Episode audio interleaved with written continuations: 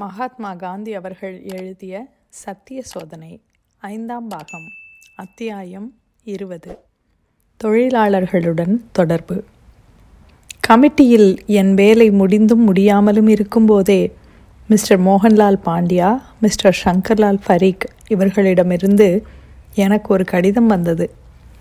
கேடா ஜில்லாவில் விளைச்சல் இல்லாமல் போய்விட்டது என்றும் நில வரியை கொடுக்க முடியாமல் இருக்கும் விவசாயிகளுக்கு நான் வழிகாட்ட வேண்டும் என்றும் அவர்கள் எழுதியிருந்தார்கள்.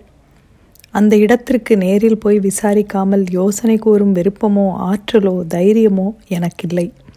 அதே சமயத்தில் அகமதாபாத் தொழிலாளர் நிலைமையை குறித்து திருமதி அனுஷியாபாயிடமிருந்து ஒரு கடிதமும் வந்தது. தொழிலாளர் பெற்று வந்த கூலி மிக குறைவு. கூலி உயர்வு செய்ய வேண்டும் என்று தொழிலாளர் நீண்ட காலமாக போராட்டம் செய்து கொண்டு வந்தனர். முடிந்தால் அவர்களுக்கு வழிகாட்டி நடத்த வேண்டும் என்ற விருப்பம் எனக்கு இருந்தது. இந்த சிறு காரியத்தையும் அவ்வளவு தூரத்தில் இருந்து கொண்டு நடத்தும் துணிவு எனக்கில்லை. ஆகவே முதல் வாய்ப்பு கிடைத்ததுமே அகமதாபாத்துக்கு போனேன். இந்த இரு விஷயங்களையும் சீக்கிரமாகவே முடித்துவிட்டு சம்பாரனில் ஆரம்பிக்கப்பட்டிருந்த ஆக்க வேலையை கண்காணிக்க நான் அங்கே திரும்பிவிட முடியும் என்று நம்பியிருந்தேன். ஆனால் நான் விரும்பியவாறு காரியங்கள் வேகமாக நடைபெறவில்லை. நான் சம்பாரனுக்கு திரும்பவும் போக முடியாமல் போயிற்று. இதன் பலனாக பள்ளிக்கூடங்கள் ஒவ்வொன்றாக மூடப்பட்டுவிட்டன. என் சக ஊழியர்களும் நானும் எத்தனையோ ஆகாய கோட்டைகளை கட்டி வந்தோம். ஆனால் அவைகளெல்லாம் அப்போதைக்கு மறைந்து போய்விட்டன. நாங்கள் கட்டிய ஆகாய கோட்டைகளில் ஒன்று கிராம சுகாதாரத்துடன் கல்வியோடும் சம்பாரனில் பசு பாதுகாப்பு வேலையையும் கவனிப்பது என்பது. அங்கே பசு பாதுகாப்பும் ஹிந்தி பிரச்சாரமும் மார்வாரிகளுக்கே தனி உரிமையான வேலையாக இருந்து வந்ததை என் பயணங்களின் போது நான் கண்டேன்.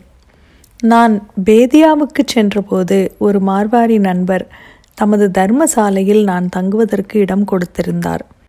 அந்த ஊரில் இருந்த மற்ற மார்வாரிகள் தங்களுடைய பால் பண்ணையை எனக்கு காட்டி அதில் எனக்கு கவனம் ஏற்படும்படி செய்தனர்.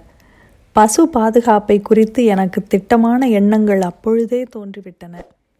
இந்த வேலையை குறித்து அன்று ஏற்பட்ட எண்ணமே இன்றும் எனக்கு இருக்கிறது.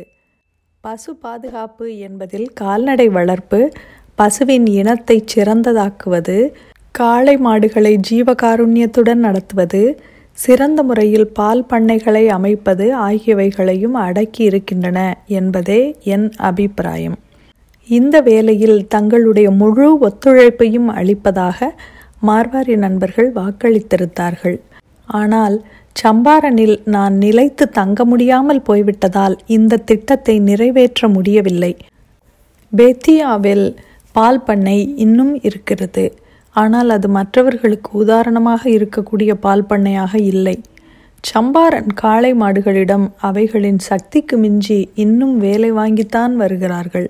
ஹிந்துக்கள் என்று சொல்லிக் கொள்ளுபவர்கள் அந்த பரிதாபமான பிராணிகளை இன்னும் அடித்து துன்புறுத்தி தங்கள் மதத்திற்கே அவமானத்தை உண்டு பண்ணுகின்றார்கள். இந்த வேலை நிறைவேறாது போனது எனக்கு எப்பொழுதுமே மன வருத்தத்தை தருகிறது. சம்பாரனுக்கு நான் போகும்போதெல்லாம் அங்குள்ள மார்வாரி பீகாரி நண்பர்கள் கண்ணியமாக இதற்காக என்னை கண்டிக்கின்றார்கள். திடீரென்று கைவிட்டுவிட நேர்ந்த அந்த வேலை திட்டத்தை எண்ணி நானும் பெருமூச்சு விடுகிறேன். படிப்பு சம்பந்தமான வேலை மாத்திரமே ஏதேனும் ஒரு வகையில் இன்னும் பல இடங்களில் நடந்து கொண்டுதான் வருகிறது. ஆனால் பசு பாதுகாப்பு வேலை நன்றாக வேர் கொள்ளவில்லை என்பதால் உத்தேசித்திருந்தபடி அந்த வேலை முன்னேறவில்லை.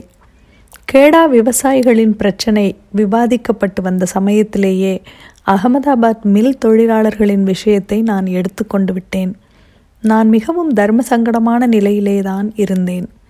ஆலை தொழிலாளரின் கட்சி மிகவும் நியாயமானது.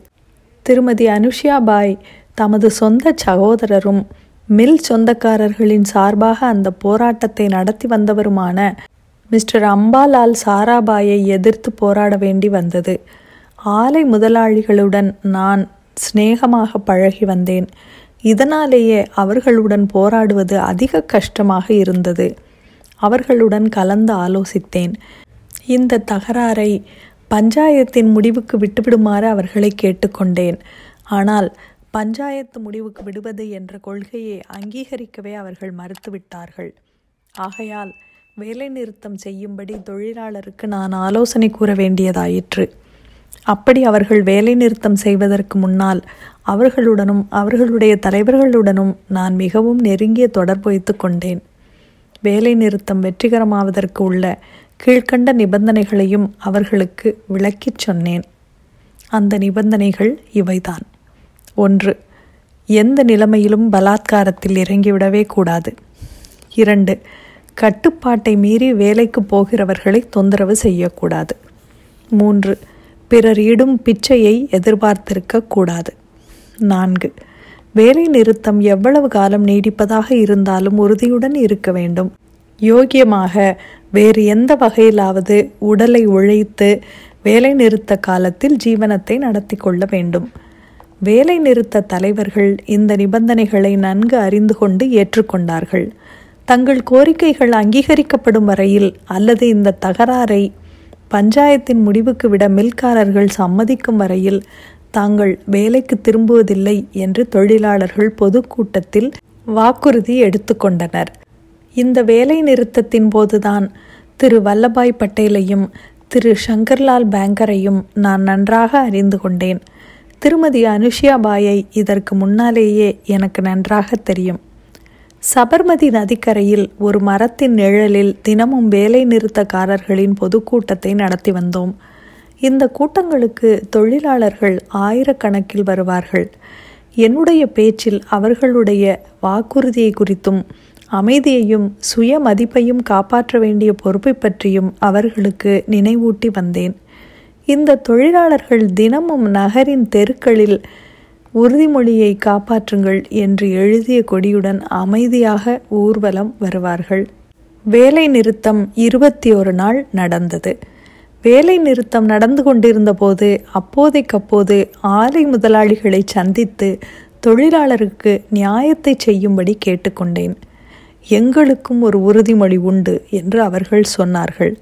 சொல்லிவிட்டு அவர்கள் மேலும் இப்படி சொன்னார்கள். எங்களுக்கும் தொழிலாளருக்கும் இருக்கும் உறவு பெற்றோருக்கும் குழந்தைகளுக்கும் உள்ள உறவை போன்றது. ஆகவே மூன்றாம் அவர்கள் இதில் தலையிடுவதை நாங்கள் எவ்வாறு சகிக்க முடியும்? பஞ்சாயத்திற்கு இதில் எங்கே இடம் இருக்கிறது? என்று கேட்டார்கள். இத்துடன் அத்தியாயம் இருபது முடிவடைகிறது. மீண்டும் அத்தியாயம் இருபத்து ஒன்றில் சந்திப்போம். நன்றி.